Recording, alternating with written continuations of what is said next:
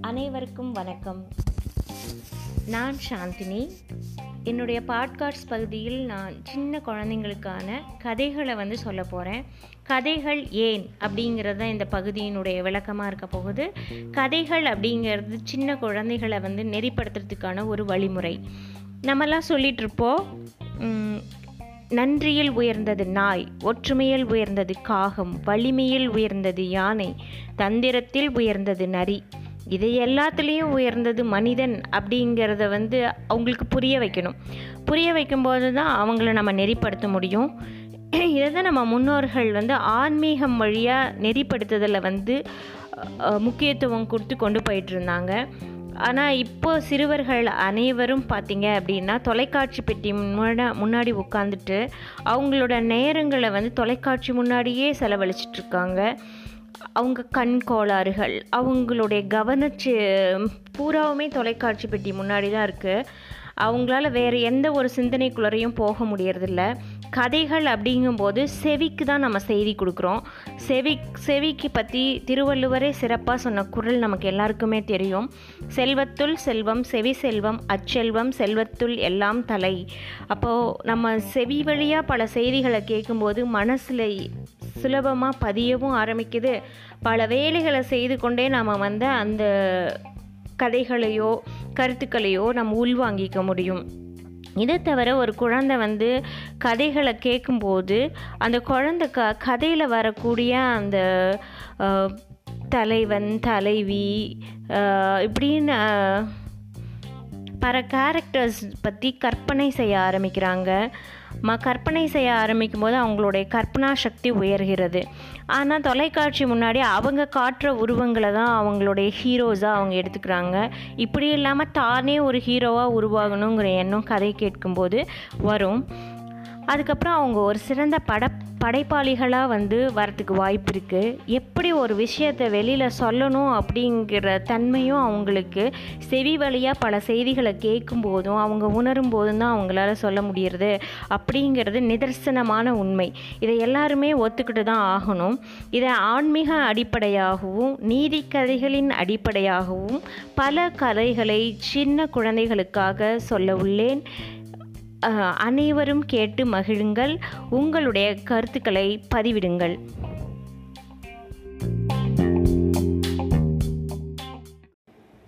Hi குழந்தைகளா. வாங்க கதை கேட்க போகலாமா இன்றைக்கி நம்ம பார்க்க போகிற கதையினுடைய மைய கருத்து பொறுமை. ஒரு ஊரில் ஒரு குரங்கு வாழ்ந்து வந்துச்சு. அந்த குரங்கு ஒரு நாள் காட்டு வழியாக நடந்து போயிட்டுருக்கு. அப்போ ஒரு பெரிய மாமரம் அது கண்ணில் படுது. அந்த மாமரத்தை நோக்கி அது நடந்து போக போக மாம்பழத்தினுடைய வாசமும் அதை ரொம்ப ஈர்க்குது. ஆஹா இந்த மாம்பழத்தை சாப்பிட்டு பார்த்தா எவ்வளோ சுவையாக இருக்கும் அப்படின்னு அது மனசில் ஒரு தோணல் வருது.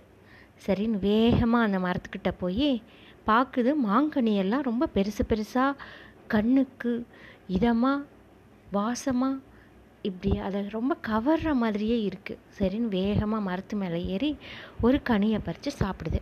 சாப்பிட சாப்பிட சுகம். சாப்பிட சாப்பிட சுகம். அப்படின்னு அது சொல்லிக்கிட்டே தன்னை மறந்து மரத்து மேலேயே உக்காந்து அந்த மாங்கனியை சாப்பிட ஆரம்பிக்குது. அப்படியே சாப்பிட்டுட்டு இருக்க இருக்க அதுக்குள்ளார ஒரு யோசனை. இந்த மாங்கனி நம்ம அருகிலேயும் தினமுமே கிடைக்கிற மாதிரி இருந்தால் வாழ்க்கையில் எவ்வளோ சந்தோஷமாக இருக்கும் அப்படின்னு யோசிச்சுட்டு இருக்கும்போது சரி இதுக்கு சரியான தீர்வு என்ன அப்படின்னு யோசிக்குது. இந்த மாங்கனியில் இருக்க கொட்டையை நம்ம வந்து கண்டிப்பாக பூமியில் போட்டோம் அப்படின்னா அது பெரிய மரமாக வளரும். அப்போ தினமும் நம்ம மாம்பழம் சாப்பிட முடியும் அப்படின்னு யோசிச்சுட்டு பத்திரமா அதில் இருக்கக்கூடிய அந்த கொட்டையை எடுத்துக்கிட்டு தான் இருக்க இடத்துக்கு வருது. அங்கே ஒரு சரியான இடத்த தேர்வு செஞ்சு அந்த இடத்துல மாங்கொட்டையை விதைக்குது. விதைச்சி பார்த்துட்டு அதுக்கு டெய்லியும் தண்ணி விடணும். அப்படின்னு ஒரு ஆர்வமாக வந்து அன்றைக்கி நைட்டு படுத்துருது படுக்கும்போது எல்லாமே அதுக்கு அந்த மாமரம் வளரும் அதில் நிறைய கனி காய்க்கும் அதை சாப்பிட போகிறோம் அப்படிங்கிற கற்பனை தான் அதிகமாக இருக்குது அதனால் வர ஆனந்தமும் அதிகமாக இருக்குது அடுத்த நாள் காலையில் எழுந்த உடனே அதுக்கு வேறு எந்த நினப்புமே வரல. அந்த விதை என்னவாயிருக்கும் அப்படிங்கிற நினப்பு தான் வந்துச்சு. வேகமாக போய் பார்க்குது. சரி மேலேருந்து பார்த்தா தெரியுமா என்ன? தெரியாது. சரி அப்படின்ட்டு அந்த மண்ணை தோண்டி கொட்டையை எடுத்து பார்க்குது பார்த்தா அந்த கொட்டை அப்படியே தான் இருக்குது சரி மறுபடியும் மூடி வச்சுட்டு உள்ள தண்ணியை ஊற்றிட்டு வந்துடுது டெய்லியும் இதே மாதிரி மண்ணை போய் தோண்டி அந்த கொட்டையை எடுத்து பார்க்குறது மூடுறது இதே மாதிரியே இருக்குது. ஒரு குறிப்பிட்ட நாளுக்கு அப்புறம் அந்த விதை அழுக ஆரம்பிக்குது. அதுக்கு பயங்கரமான கோபம் வந்துருச்சு. என்ன இது? நான் இவ்வளோ பாடுபட்டு குழியை தோண்டி இதுக்குன்னு ஒரு இடம் அமைச்சு டெய்லியும் தண்ணி விடுறேன்? இந்த கொட்டை வளரவே இல்லையே. அப்படிங்கிற கோபமும் ஏமாற்றமும் அதுக்கு ஒரு பெரிய துன்பத்தை கொடுக்க ஆரம்பிக்குது. நம்ம பொறுமையாக இல்லாமல் இருந்தோம் அப்படிங்கிறதுனால தான் நமக்கு இந்த மாதிரி ஒரு வெளிப்பாடு கிடச்சிருக்கு அப்படிங்கிறத கொஞ்சம் யோசனைக்கு அப்புறம் அது உணருது. அதே மாதிரி தான் நாம்ளும் நம்ம வாழ்க்கையில் பொறுமை அப்படிங்கிற ஒரு விஷயத்தை கடைபிடிக்கல அப்படின்னா எந்த ஒரு விஷயத்திலையும் நம்ம வெற்றி அப்படிங்கிற இலக்கை அடையவே முடியாது.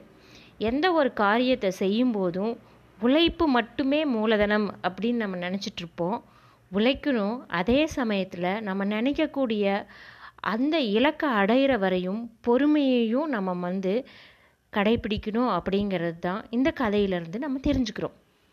ஓகே. பாய் குட்டீஸ். நாளைக்கு இன்னொரு கதையோடு உங்களை நான் சந்திக்கிறேன். நன்றி.